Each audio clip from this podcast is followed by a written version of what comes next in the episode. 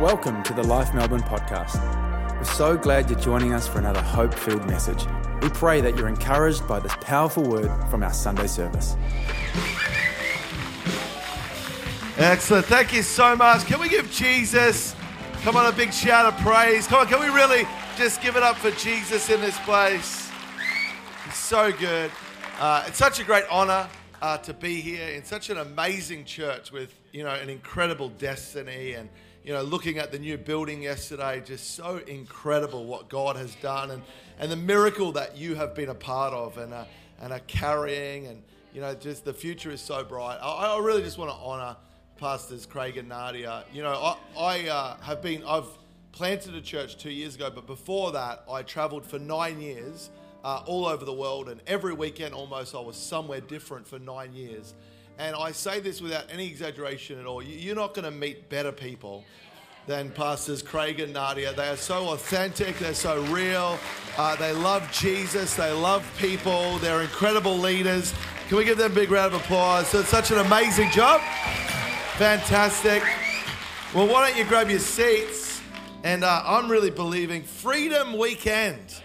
Uh, I do barrack for Collingwood, so I'm gonna I'm gonna answer my own altar call this morning and just get some freedom. You'll be thankful I've put my teeth in for this morning. Uh, I do wear them when I preach. I took them out on Friday night for the game. Uh, but uh, thanks for telling everyone I barrack for Collingwood. Now I've got to work to get the crowd back because now like 90% of them hate me. Anyway, I am originally from Melbourne, and so there you go. I'm trying to win them back a bit. Uh, I'm a Melbourne boy. Uh, but, you know, uh, I won't go right into it, but really lived a life of addiction and uh, drugs. And uh, at 16, I ended up with drug induced psychosis from taking so much drugs, uh, where the television would speak to me, the radio would speak to me. I was heavily suicidal because of that experience, hearing all of this demonic noise in my head. Uh, at 19, I almost took my life. I came extremely close to ending everything as a 19 year old boy.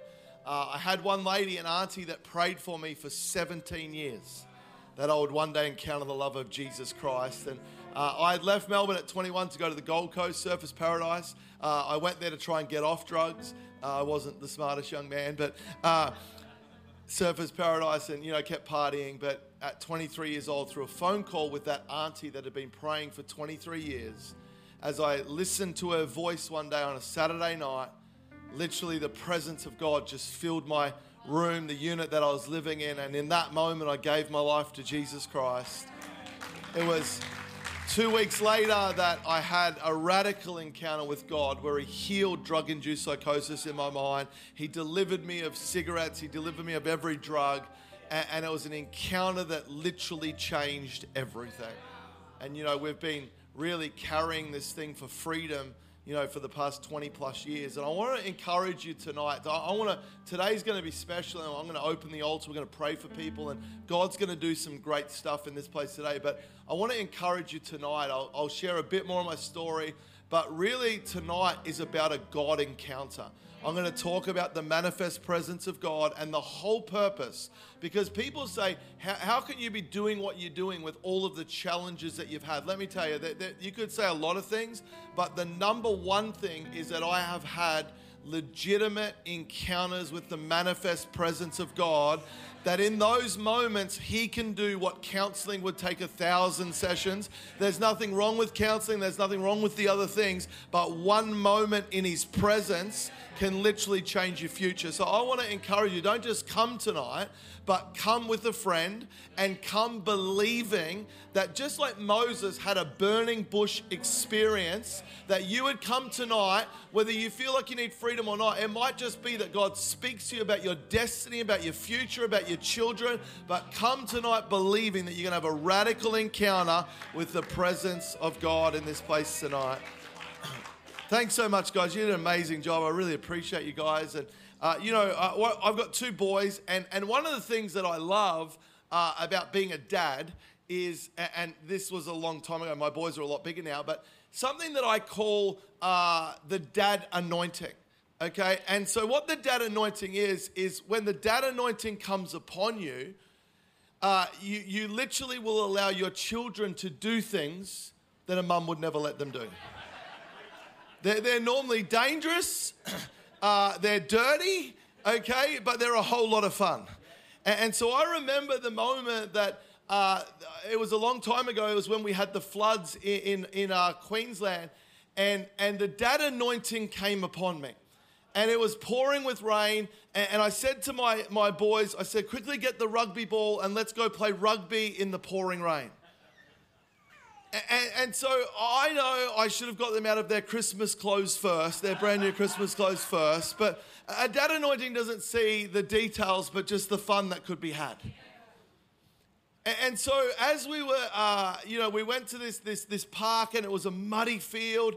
And so uh, my son, he was only about five or six, he was running, the ball was bigger than him, almost bigger than him. And he was running towards the try line and, and just before he, he got to the try line, uh, there was this massive mud patch. It was thick, it was about six feet long before the try line. And, and so I'm over here and I think to myself, if I run as hard as I can and tackle him, I could tackle him. We'll go across the try line together, and in my mind, we'll create an incredible father son memory that we'll remember for many years to come. And so mathematically, he, he's about 30 kilos. I'm about 112. I, know I, need to lose weight. 112 kilograms of uncoordinated mass.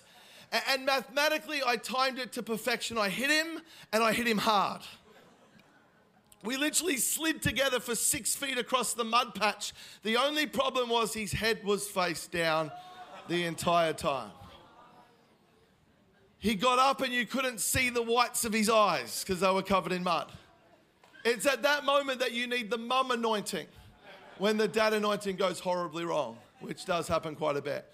But I remember he got up and he threw the ball in anger and, and, and went to mum. And, and, and, and, and as he went to mum, he, uh, uh sorry, I remember looking at his eyes, and it was at that moment that I got this thought that having mud in your eyes does not help you to be able to see.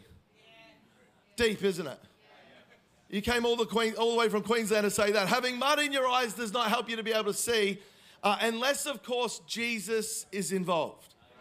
Uh, I wonder if you've ever thought about the story in John 9 where God, uh, Jesus, heals a blind man, but he spits in the ground, makes a mud spit pie, puts it in the man's eyes, tells him to wash it off, and the man gets healed. Could, could you imagine if I did that this morning? If, if I just asked Pastor, I just need a little bucket of dirt, and I kind of like spat, you'd be like, yeah, you are a Collingwood supporter. Anyway, and I spat in the bucket of dirt. I made a mud spit pie, and I said, Church, I tell you, there's an anointing for healing in this place. I, am like, you know what? Even if I was blind, I'm like, I'm going to wait for the next guy to come, the, the evangelist that will just lay hands on my head and, and believe in Jesus' name. And, and, it seems like this unusual thing, but, but there's this incredible meaning in what Jesus did. And so the story starts in John 9. And before we read the text, there's a, there's a, uh, a conversation that's happening pre to this, what we're going to read. And, and they're asking a question. They're saying, why this guy? Why was he born blind? I wonder if you've asked that question about your life. Why my marriage? Why our finances? Why, why my business? Why, why my children? Why my parents? And it's a fair question. We ask that a lot. Why me? And they're saying, well, why, why him? Why was he born blind? And one disciple says, well, I reckon it's his parents, and they were terrible sinners. And someone else says, no, I think it's him. And, and then Jesus says, well, actually, his blindness was to bring my Father in heaven glory. We'll come back to that at the end. And then Jesus takes us in verse 6 to 8. You've got to remember the context. He's, he's telling this story in the context of them asking a fair question as to why him. And then in verse 6 to 8, the guys got on the screen, it says this. It says, After saying this, he spit on the ground, he made some mud with the saliva, and he put it on the man's eyes. Go, he told them, wash in the pool of Siloam. This word means sent or sent one. So the man went and washed, and he came home seeing. His neighbors and those who had formerly seen him uh, begging asked, Isn't this the same man that used to sit and beg? And it seems like an unusual thing that Jesus took the mud and he put it on this man's eyes. But you've got to understand it's in the context of why was he born blind? And Jesus kind of gave us, forgive me for saying, he kind of gave the spiro answer. Do you know what I mean? The spiritual answer. Oh, well, it was so that, you know, God would get glory. Well, that's awesome, Jesus. We don't know how old this guy is, but let's say he was 30. So, what about the 30 years that he has to be the blind guy for the one moment where God gets glory? And that's the spiritual answer of why. But I believe Jesus put mud on his eyes to answer the practical reason why he was born blind and why we are born sometimes with struggles. It says he took the mud, and the Greek word in, that, in the Bible, because the New Testament's written in Greek, the Greek word is a Greek word palos, which simply means mud or clay. It's only used one other time in the entire New Testament, and it's used in the book of Romans, where God, through Paul, says, It's my right to make uh, what I want out of each piece of palos, each piece of clay. Some I will use for common purposes, some for noble. And so, right there, he's calling humans mud, he's calling us clay. The reason he's doing that is because in the book of Genesis, when God made the very first man, he literally bent down to the dirt, to the mud, to the clay, and he took the mud and then he breathed his breath into the mud and Adam was formed. And so, in a sense, Adam is part mud. This message is called Mud Man, part mud, part breath of God. But when Adam and Eve sinned, it was the mud, the human part of who he was, that became contaminated by sin. And that's why we have this wrestle today. All of us, we, you know, you can love God with all your heart, but you have this wrestle between why did I want to do the wrong thing? It's because there's this, this, this fight that happens between the breath of God that's eternal and powerful and loving and all of who God is, and this humanity that's been contaminated by sin. And so when Jesus put mud on his eyes, he's actually asking, answering practically, why was this man born blind? Well, simply it's because of the mud. And the mud was contaminated by sin. And because the mud has been contaminated, sometimes people are just born blind. But see, we can end up exactly like the blind man, Freedom Sunday, where we are unable to see the great things that God has for our future because we're looking through the mud. We're looking through the mud of our humanity that stops us from seeing what God has for our life. Maybe for you, it's the mud of disappointment because of the last season, but it's stopping you from seeing what God has for your life. Maybe it's the mud of offense because someone hurt you so bad, but now you can't see what God has for your life. Maybe it's the mud of insecurity, the mud of fear, the mud of negativity, the mud of a lack mindset that's stopping you from from seeing the great things that God has for your life. See, here's the reality is every one of us in this room, we all struggle with the mud. We all struggle with our humanity, including me. And if you think that you don't, then just give me five minutes with your spouse and we'll come up with a pretty good list of the humanity that you struggle with. I don't know which list would be longer, female, and I'm not getting into that. But we all struggle with the mud. But if we go back to that moment where Jesus gave the spiritual answer of why this man was born blind, he said, Well, so my father can receive glory. Someone needs to hear this right now. Because the devil wants you to think that your struggle, the mud that you struggle with, is the thing that's going to disqualify you. But I'm here to tell you that the thing that you struggle with is actually the thing that will give God the most glory. The fact that I struggle with addiction, today I get to give greater glory to God Almighty. The mud, when it's given to Jesus, becomes the thing that not your perfection is not what gives glory to Jesus, but actually it's your humanity when placed in the hands of God that now gives God glory because you end up with a testimony that points to His goodness and His grace. We just simply need to learn to deal with the mud. And so I want to give you three quick things of dealing with the mud. Number one, it's in verse 7. It says here, he said to this man, you got to understand, this man comes to Jesus. He's got mud, spit mud on his eyes, representing his struggle, his humanity. And he comes to Jesus, and Jesus says, Go to Siloam. Go to the waters of Siloam, which means go to the one that was sent. Go to the sent one. The sent one is a picture of Christ. See, the only way that you can deal with your humanity is when you take it to the one that was sent. See, the amazing thing about Jesus, see, we are part mud men in a sense. We have the breath of God when we invite God in. We have a spirit that's eternal, but we also have humanity, which is the mud. Jesus also was a mud man in a sense, yet he was the only one that perfected the mud. He was the only one that never bowed down to the temptation of the mud. He was the only one that fully conquered the mud. And so Jesus tells this blind man if, if you're going to deal with your mud and humanity, you've got to take it to the one that conquered the mud. You've got to take it to the one that was sent. And so the first point is this, and this is so powerful for tonight, but also today, is number one is you've got to go with intent to the one that was sent. And the reason I say that is because it's about the way that you come that determines what you receive. The way that you come to church determines what you receive. See, it's when you go with hunger. In other words, this, this, this, blind man, when he got a sense that healing, was at the altar. Healing was at Siloam. He, he didn't stop off at his auntie's house, although she was an incredible Jewish cook.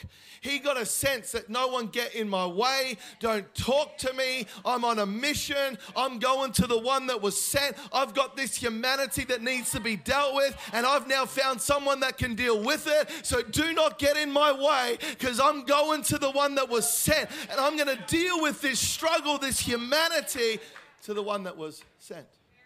It's about the way that you come that determines what you receive. I remember uh, when my boys were little, and parents will relate to this, is that moment when you're on your way to church and it's awesome and you're going to be on time. And then all of a sudden you look down to the ground and you're like, but where's your shoes? I've told you a million times to put your shoes on. And then you say, right, mister, you have one minute to be in that car or you are in big trouble.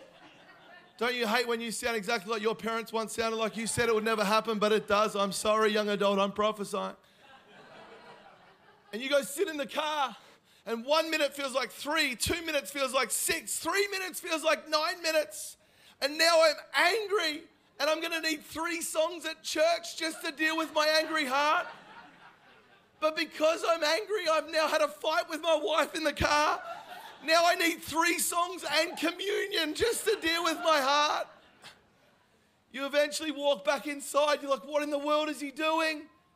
And he's there and he's putting together a Lego house. And he's like, Dad, I had to finish the. Ha-. He doesn't care where you're going, there's no intent. I remember.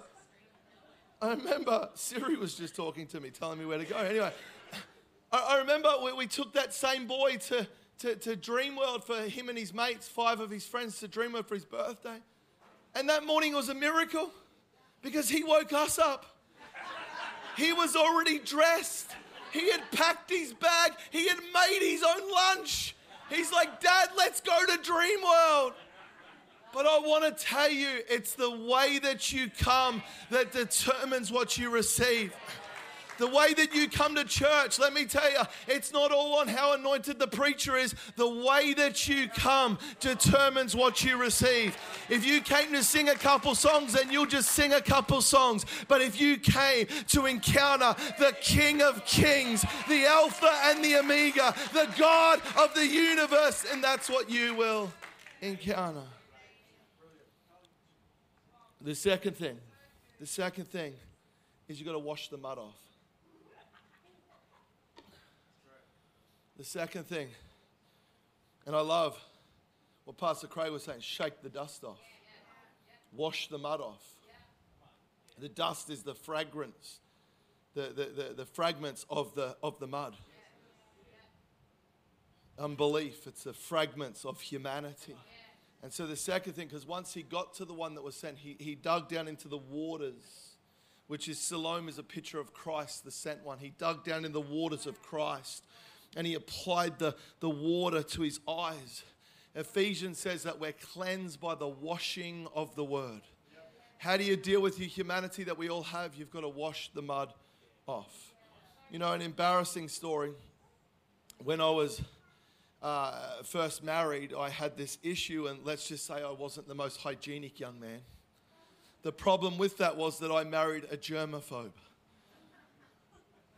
So we would go to the cinemas and I would tus- touch the escalator and she would almost start manifesting because of how many millions of germs were on that escalator rail. And then I would deliberately try and touch her face and say, Baby, I love you. We needed quite a bit of counseling in the beginning. I don't know where I got this from, but, but, but I would have this thing that whenever I washed my hands, I didn't use soap. And, and, and, I would end up at the sink and my wife would see it and she's like, just, why don't you just like pump the soap? And I'm like, no, you don't need soap. You just need running water. And she's like, that's the stupidest thing I've ever heard. And, and so this argument went on for quite some time. And, and so eventually, uh, eventually, uh, so I was a window cleaner at the time, and I'd go, I was a youth pastor, I'd go wash windows, shop front windows, and I'd use a bit of uh, morning fresh, some, some cloudy ammonia to stop the streaks, and I'd soap up the windows, make them all nice. And we're having this argument, and she's like, Well, you know, just please pump the soap, just wash, use soap. And I'm like, No, no, you don't need soap, you just need running water. And she says, Okay then. She says, When you go and wash your windows tomorrow, don't use any soap. What would happen then? I was like, it, it wouldn't work. She says, I know. And it doesn't work on your hands either. Ever since that moment, I've been set free, delivered.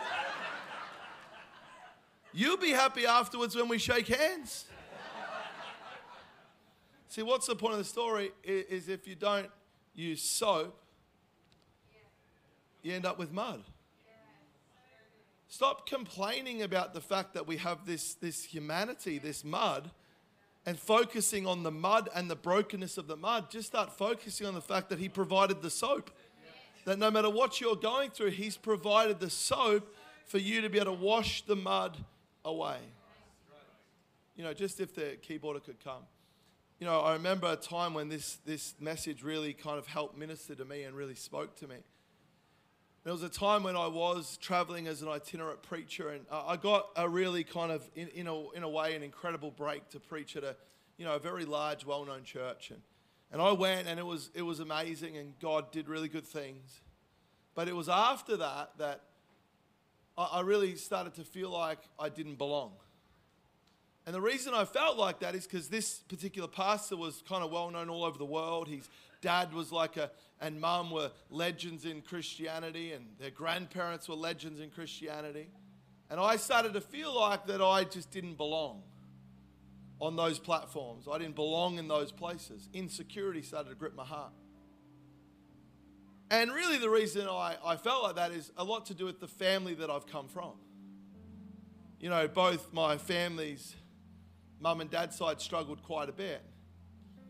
My, my dad's dad was violent and abusive, broke most bones in my nan's body in front of the seven children.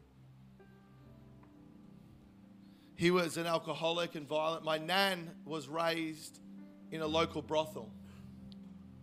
She was orphaned when she was about three or four, and she was raised by her auntie, who was the madam of the brothel. You don't have to be Einstein to work out what happens to a little girl that grows up in a brothel. My dad came from those two people, and my dad saw horrific things as a young boy. And no wonder my dad used alcohols and drugs to medicate the pain of his childhood. On my mum's side, my, my mum's dad also was fairly violent, aggressive, mainly verbally, suffered depression, was an alcoholic for most of his life. My mum's mum was sexually abused by her own father as a little girl. My mum also was abused when she was a little girl. And of seven siblings on both sides, nobody went to university. And the reality is, that's the mud that I've come from.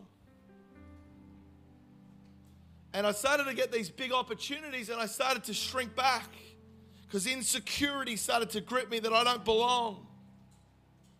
But then one day I was just bringing my humanity to the one that was sent.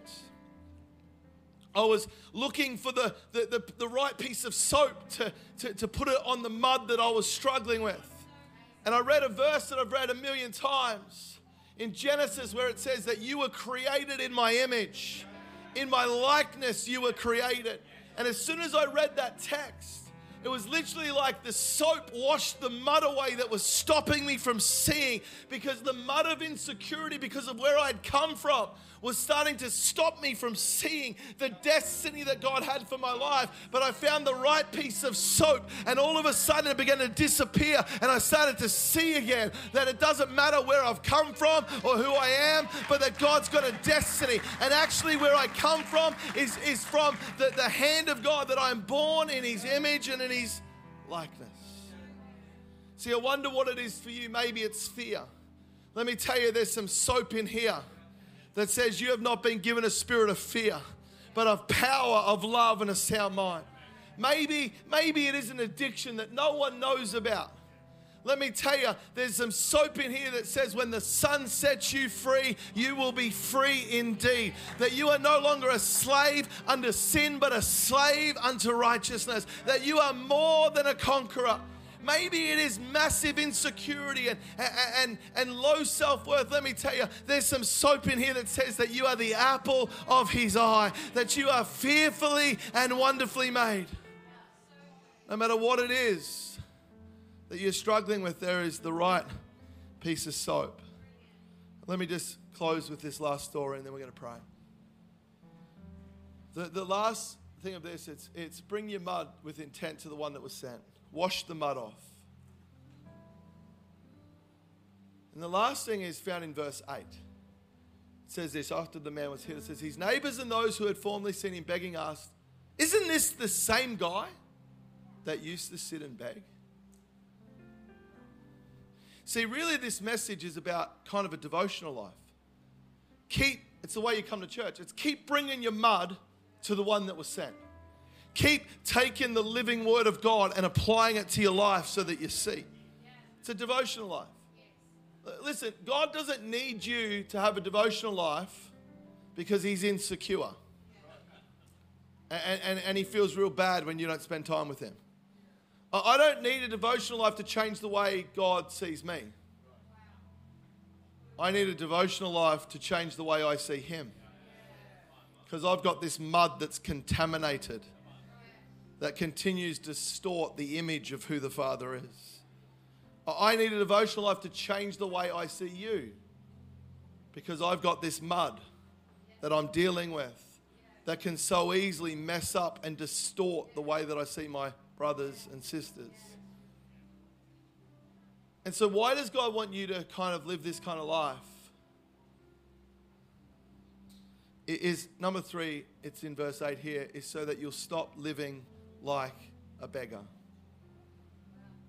They said to him, Isn't this the same guy that used to sit and beg? Listen, I'm not trying to be harsh here, but if you don't deal with the fear in your life, then you'll end up living like a beggar. God still loves you whether you're winning or losing.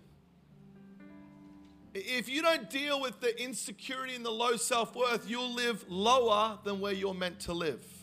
If you don't deal with that secret addiction in your life, it'll cause you to live lower than where you're meant to live. If you don't deal with that negative spirit, that lack mentality, whatever it might be, that thing, that offense that's in your heart, then you're the one that will live like a beggar. But I'm here today to tell you that you were not born to live like a beggar. You were born to be above and not beneath. You were born to be on top and not the bottom. That you were born to be more than a conqueror. That you are a daughter of the King. You are a son of the Most High God. That you are born to rule and reign, to have authority and dominion. That is the real you. That is who God has created you to be. Last story, and then we'll pray. I remember praying for this lady, and she had major anxiety. So much so that when uh, she, she literally almost could hardly leave her house. She had two beautiful little girls married. Would kind of go to church when she could work up the courage to get there, but anxiety literally gripped her and ruled her life. I was doing this freedom retreat with about 20 people, and she came on this particular retreat. They said it was a miracle that, that, that, that she came to this retreat. And I spoke to her at the start, and, and she said, I've got major anxiety, and that's why I've come to the retreat. And so I did my first session, and I went- had to pray for each of the 20 people, and I went straight to her because we'd already chatted about what she needed. And so I'm walking toward her, and I and I'm I'm walking toward her, and I'm uh, you know I'm getting ready to pray for anxiety, but then the Holy Spirit speaks to me. He says, "Lucas, the problem's not anxiety. It's what her dad did to her when she was a little girl." Now my heart's beating out of its chest. Because what if you're wrong? And she's just there like this, and I work up the courage to just say, hey, I, I just feel like God says that anxiety is not really the problem, but it's what your dad did when you were a little girl. And as soon as I said those words, the floodgates opened and she began to weep uncontrollably, began to wail, to weep in the presence of God. And then as she's weeping, I saw this picture so clear, and it was God the Father. And he was holding her head as she wept on his chest. He's just comforting her. And I shared that picture with her. And now she begins to weep even more uncontrollably. I kept praying. Eventually, some other leaders came and prayed, and I moved on and prayed for the rest of the people. I'll never forget this moment at the end of the night. She comes and sits across from me at supper, and she looks across and she says, Lucas, when I was about three or four, my mother abandoned us. And she left us to live with my stepdad, who sexually abused me as a little girl. She said, I've most of my life I've believed in Jesus. But whenever they would talk about the Father, she said, I could never see the Father. And as I sat across from her up on Mount Tamborine over a hot chocolate, I watched a tear roll down her cheek. She looked into my eyes and with a tear on her cheek and she said, Lucas, tonight I saw the Father. In that moment, that lady was set free of all anxiety. Today, seven years on, she's living life to the full, and fear had no longer has a hold on her. Because what did she do? By, by the fact that she worked up the courage to be at the retreat, she was making a decision that I'm going with intent to the one that was sent. I'm gonna, I don't know how to fix this problem, but I think there's someone up on the mountain or at the altar that knows how to fix this problem. And then in that moment, she found spiritually the right piece of soap that washed the mud away that was stopping her from seeing the future that God has for life. I want to ask you to stand to your feet. And I want to pray for people right now in this last time we have together. And I just want to ask you this question. And just with every eye closed, this is not a moment right now for giving your life to Christ. This is me speaking to believers and or, or, whoever, people that are in this room right now in regards to the message that I've just spoken. Because before I kind of ask you to respond to this, I want to tell you that the reason he got his miracle was because he didn't care about what other people thought. Who knows that walking down the street with spit mud on your eyes, you could become insecure about that because I look a little bit silly. But he just knew in the moment, I don't care what anyone thinks. I'm sick of having this mud that's stopping me from seeing the destiny that God has for my life. And so I want to ask you in this place right now if you know, and it might be every person, but if you know there's some mud, and that might be insecurity, it might be fear, it might be depression, it might be an addiction, it might be whatever, your childhood trauma, it might be whatever. But if you know there's some mud that's stopping you from seeing, and you're saying, Today on Freedom Sunday, I'm done with the mud. I wanted to go. If that's you, I want you to lift your hand right now and I'm going to pray for you. There's so many people right now, so many people, so many people, so many people, so many people. And, and here's, here's what I want you to do right now I, I want you to take a step. No matter who you are, it doesn't matter if you're a leader, we all have mud. But, but I want you to take a step right now and I want you to come to the front. If you lifted your hand, because I'm going to pray for you and I'm telling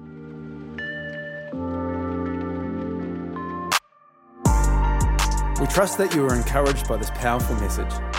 You always have a place to call home here at Life, and we invite you to join us for our Sunday services at our Melbourne campus. If you're not in Melbourne, then join us for church online wherever you are in the world.